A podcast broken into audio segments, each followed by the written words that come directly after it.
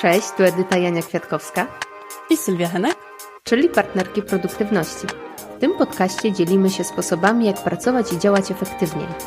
Jak uwalniać czas i wprowadzać zmiany, o których od zawsze marzyłyśmy. Jednym słowem rozmawiamy o tym, jak pracować mądrzej i mieć więcej czasu na życie. Dzień dobry. Dzień dobry, hej.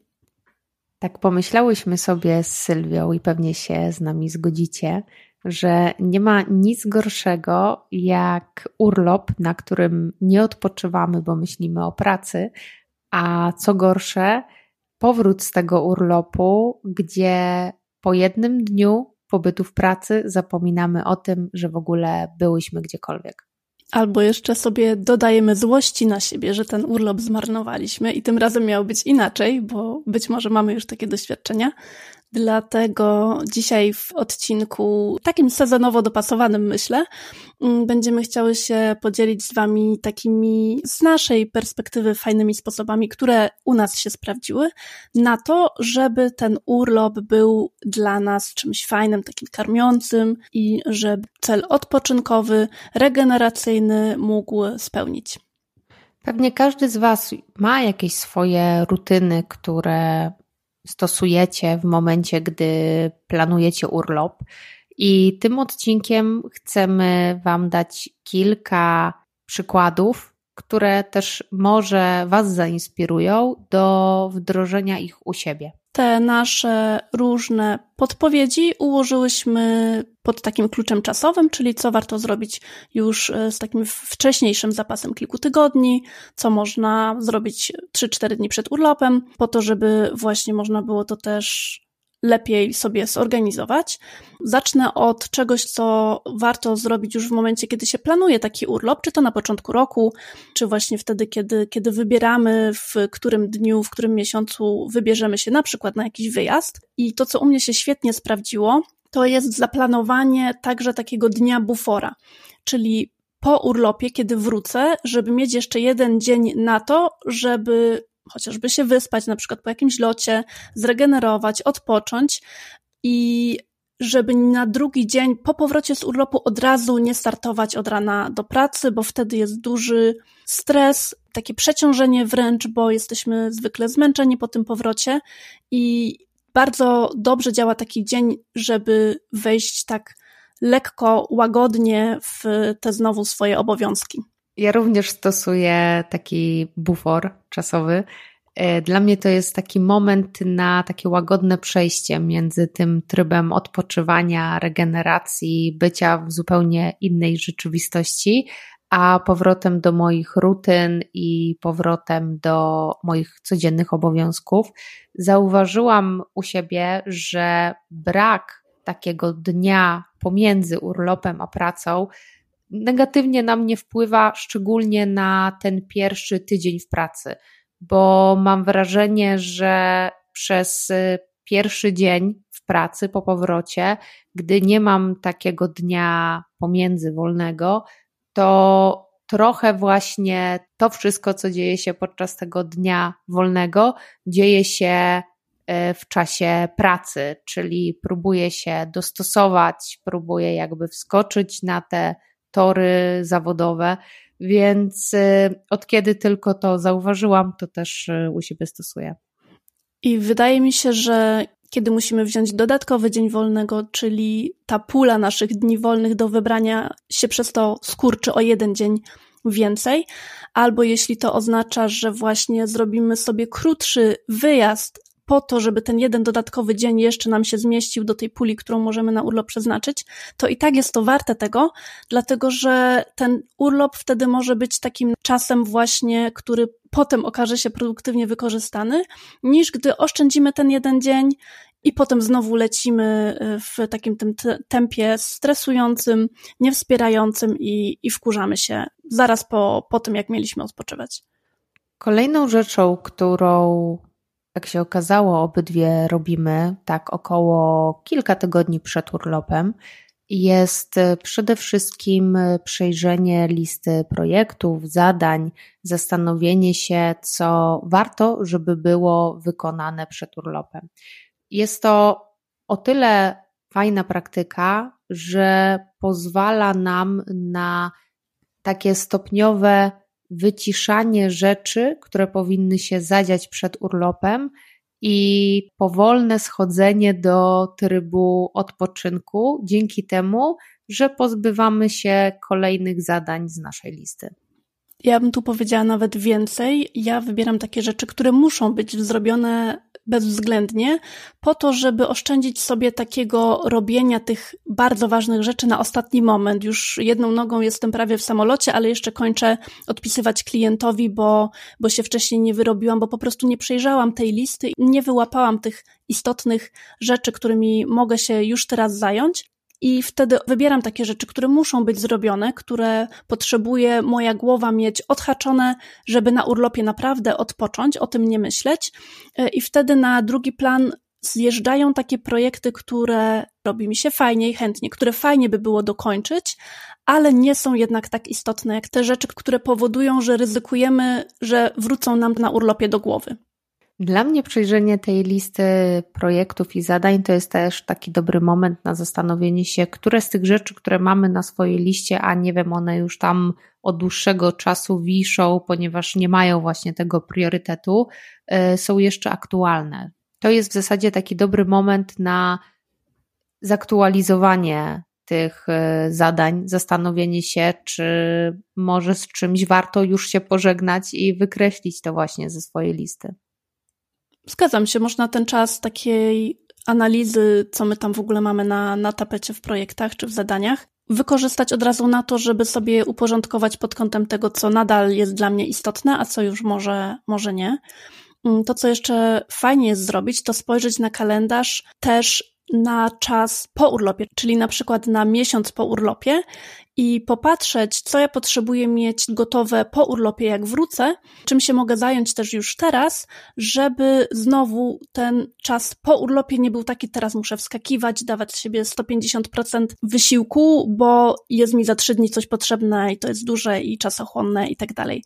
Więc ten czas pourlopowy też możemy sobie analitycznie przejrzeć pod kątem tego, co możemy już teraz zrobić, żeby przygotować się na ten powrót e, i mieć już coś właśnie gotowego, takiego pomocnego i też wtedy ten czas pourlopowy jest taki łagodniejszy.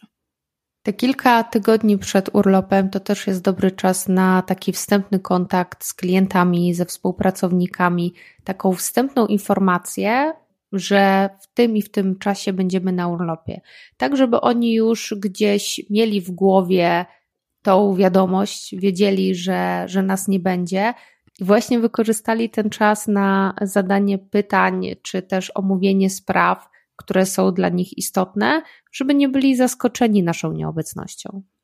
Tak, bo znowu wtedy dajemy sobie szansę na ogarnięcie tematów z fajnym wyprzedzeniem, versus załatwianie tego na ostatni moment. I to zwykle załatwianie na ostatni moment różnych rzeczy to jest to, co nas bardzo przed urlopem stresuje i co nie pozwala nam się tak fajnie i przed urlopem zrelaksować i, i w czasie, bo te emocje gdzieś tam z nami dalej płyną. I jeśli chodzi o takie rzeczy, które możemy zrobić na kilka dni przed urlopem, 3-4 dni, to ja jestem sobie zawsze bardzo wdzięczna, kiedy właśnie kilka dni przed urlopem sprzątnę dom, i zrobię sobie coś do jedzenia i to zamrożę. Czyli kiedy wracam, jestem zmęczona, to wracam do domu, który jest czysty, ładny, przyjemny i mam jedzenie gotowe, które muszę tylko podgrzać i mogę odpoczywać.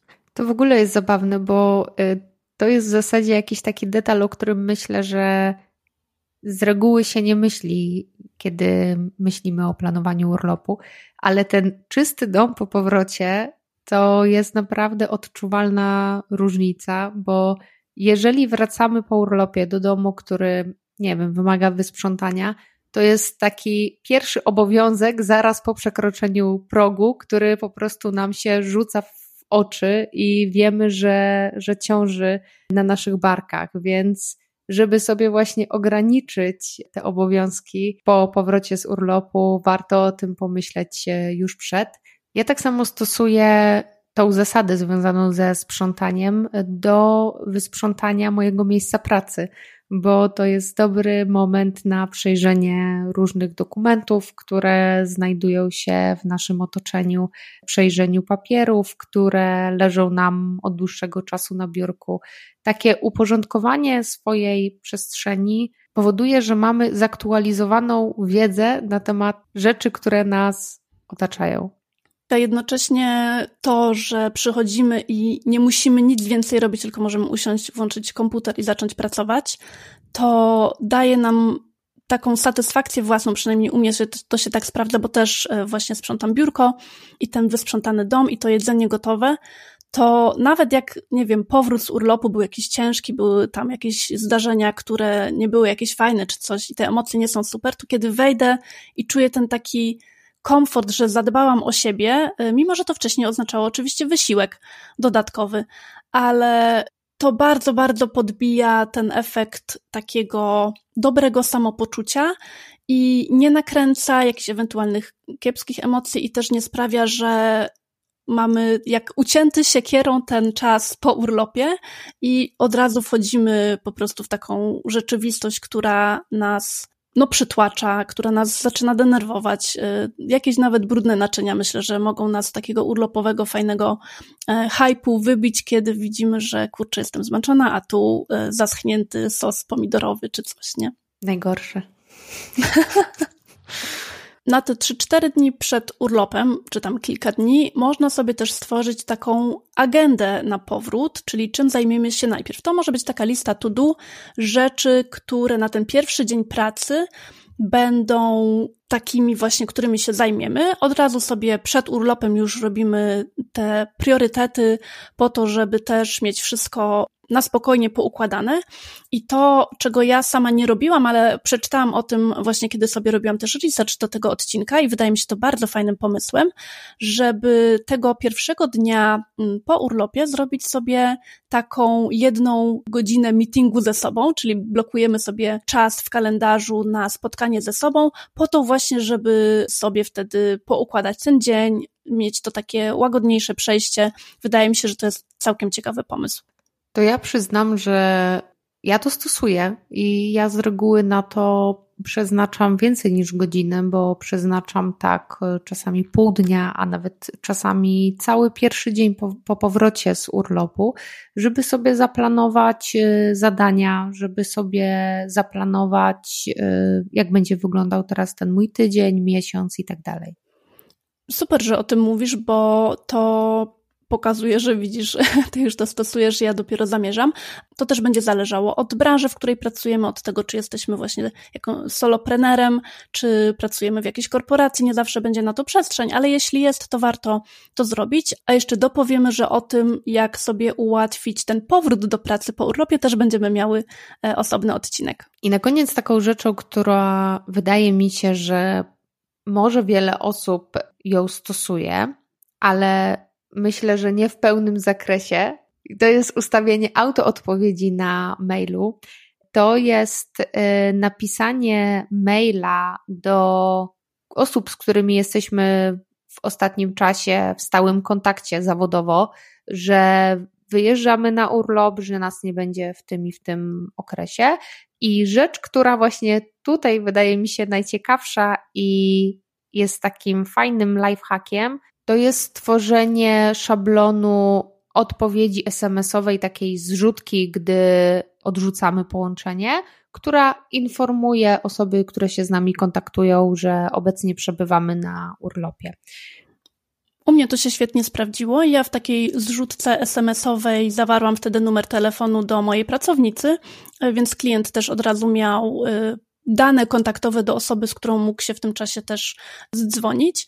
I jest to bardzo przyjemne, bo tak z mojej perspektywy y, moje urlopy najbardziej były przerywane właśnie przez telefony, które ja odbierałam i gdzie tłumaczyłam, że jestem na urlopie, ale potem i tak doradzałam, pomagałam i byłam y, ostatecznie też zła, że odebrałam, ale było mi też głupio nie odebrać, więc ten SMS taki zaplanowany wcześniej, to można w opcjach sobie łatwo ustawić, wysyłamy, kiedy odrzucamy połączenie, on się automatycznie wysyła, albo można tam po prostu kliknąć, jaki SMS ma się wysłać i to serio daje duży, duży spokój, bo tylko klikamy, gotowe, załatwione i, i ta osoba potem może jeszcze się mm, skontaktować, bo jest poinformowana, że w tym momencie nie jest to możliwe.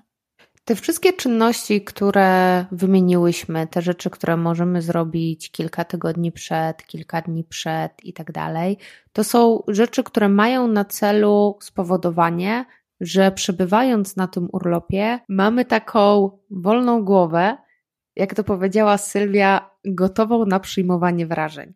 I to jest coś, co powoduje, że właśnie wtedy ten nasz organizm bardzo dobrze się regeneruje. W ostatnim odcinku o książce Taka praca nie ma sensu mówiłyśmy o tym, jak ważne jest przechodzenie między strefą wyników do strefy odnowy, ponieważ y, te dwie strefy powodują, że funkcjonujemy na wysokim, produktywnym poziomie. I jest jeszcze jedna rzecz, którą też myślę, że warto sobie zrobić.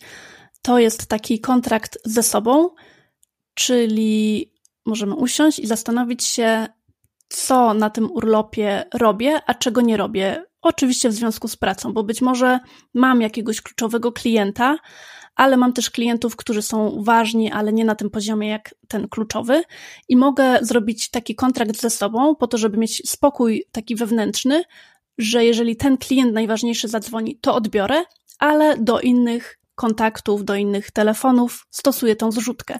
I kiedy mamy takie jasne zasady, że na przykład nie odbieram w ogóle maila, albo jak potrzebuję, to odbieram go co drugi dzień, to oczywiście zależy od Waszej sytuacji, ale pomyślenie o tym, co robię, a czego nie robię, i staranie się właśnie spełnić to słowo, które sobie daliśmy, to też daje nam takiego poczucia sprawczości, takiej satysfakcji, że mamy te zasady i o sobie też myślimy w kontekście tej pracy, że jesteśmy też dla siebie ważni i poprawiają one ten urlop.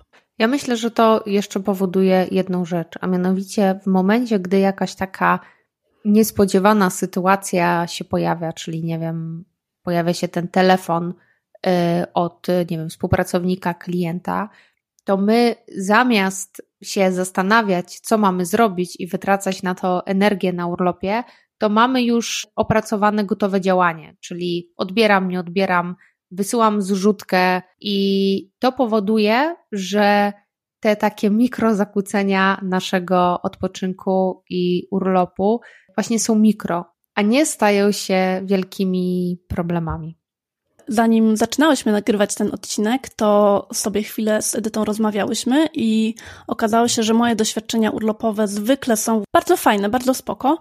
I od zawsze jakoś mi to tak naturalnie przychodziło, że mogłam się i wcześniej trochę e, wyciszyć, czyli też tego ostatniego dnia pracy. Ja nie pracuję do 21 i potem o, nie wiem, pierwszej w nocy lecę już e, nie wiem, do jakiegoś kraju, tylko ten dzień przed urlopem też już jest taki na takim wyciszeniu, powoli wchodzeniu do, mm, do tej atmosfery tego wolnego czasu.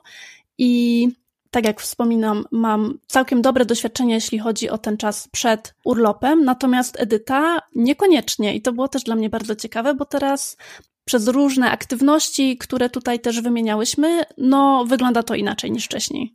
Ja totalnie nie mam takich właśnie doświadczeń, jak, jak ty mówisz. Zresztą, kto słucha nas od pierwszego odcinka, ten wie, że zdarzało mi się jeździć z drukarką na urlop. Zdarzało mi się odbierać telefony. W zasadzie te moje urlopy, one bardzo często e, nie były takim stuprocentowym skupieniem się na odpoczynku, a raczej takim odpoczynkiem między wykonywaniem różnych zadań zawodowych. Więc ta wartość, którą miałam po powrocie, ta regeneracja, której oczekiwałam, ona nigdy nie była taka pełna, jak mi się wydawało, że może być. I dopiero jak zrozumiałam, że oprócz samego odpoczynku i tego, co robimy na urlopie, równie ważne jest przygotowanie takich warunków do urlopu, to mi pomogło w przemodelowaniu tego urlopu i w korzystaniu z niego w pełni. Tak, bo od dobrego urlopu też zależy to, jak będziemy po nim produktywni. I jeżeli my na urlopie się wymęczymy, to dalej będziemy to zmęczenie kontynuować tyle, że w pracy, a nie na jakiejś plaży czy nad jeziorem. Więc warto też podejść do tego tak trochę strategicznie, jakkolwiek to brzmi, ale to jest też podcast od produktywności i chcemy, żeby ta produktywność wynikała tak naturalnie z nas, a nie była wymuszona i nie była dla nas obciążeniem, tylko żeby nas prowadziła dalej w kierunku realizowania naszych celów. E, dlatego urlop uważamy, że też jest taką okazją do tego, którą można wcześniej zaplanować po to, żeby jak najlepiej na nas zadziałał. Fajnie, że o tym mówisz, bo tak pomyślałam właśnie o tym, bo już dawno o tym nie mówiłyśmy, a, a od tego zaczęłyśmy nasze podcasty o produktywności, że ta produktywność jest czymś, co nam ułatwia życie. Jest takimi drobnymi zmianami, które możemy wprowadzić, które nie będą nas dużo kosztowały, bo to nie jest wielkie przemodelowanie naszego życia. To jest po prostu popatrzenie bardziej może strategicznie na rzeczy, które mamy wykonać, popatrzenie może bardziej perspektywistycznie, zastanowienie się, co można zrobić wcześniej, aby osiągnąć fajny rezultat. To na koniec mamy dla Was krótkie zadanie poodcinkowe. Dzisiaj proponujemy Wam, żebyście się zastanowili nad jakąś jedną rzeczą albo może kilkoma rzeczami związanymi z Waszą pracą, które zakłócają Wasz urlop. I jak już zidentyfikujecie sobie taką rzecz, czy to właśnie, nie wiem, są dzwoniące telefony, czy potrzeba odpowiadania na maile, czy jakieś otwarte pętle w głowie, zastanówcie się nad tym, w jaki sposób możecie to zminimalizować właśnie na te kilka tygodni, kilka dni przed urlopem. Dajcie nam też potem znać, co Wam wyszło z takiej e, analizy. Jesteśmy bardzo ciekawe. Być może też będziemy mogły czerpać z Waszych przykładów jakieś fajne pomysły dla siebie. I na koniec zapraszamy Was na Instagram, zapraszamy Was na Facebook. Jeśli macie tylko ochotę do nas zagadać, zachęcamy. I będziemy też bardzo wdzięczne, jeżeli słuchacie naszych odcinków, jeżeli Wam się podobają, coś Wam dają, to możecie wystawić nam ocenę, możecie się też podzielić opinią. To dla nas bardzo dużo znaczy i dzięki temu też nasz podcast może nieść się dalej do osób, które też mogą być nim zainteresowane. Ja jeszcze tylko dodam z nowości, że dzięki umiejętnościom technicznym Sylwii jesteśmy w ostatnim czasie również na YouTubie, więc y, tam również możecie nas słuchać, możecie się dzielić y, odcinkami. Dziękujemy za każde miłe słowo, które do nas trafia i dziękujemy za to, że y, faktycznie piszecie do nas i dzielicie się swoimi przemyśleniami, bo ten YouTube to jest pomysł jednego z naszych słuchaczy, więc y, również dziękujemy za te pomysły, które nam podsuwacie. Jak widzicie, korzystamy z nich. Życzymy Wam tymczasem dobrego dnia. Trzymajcie się, hej! Dzięki, papa! Pa.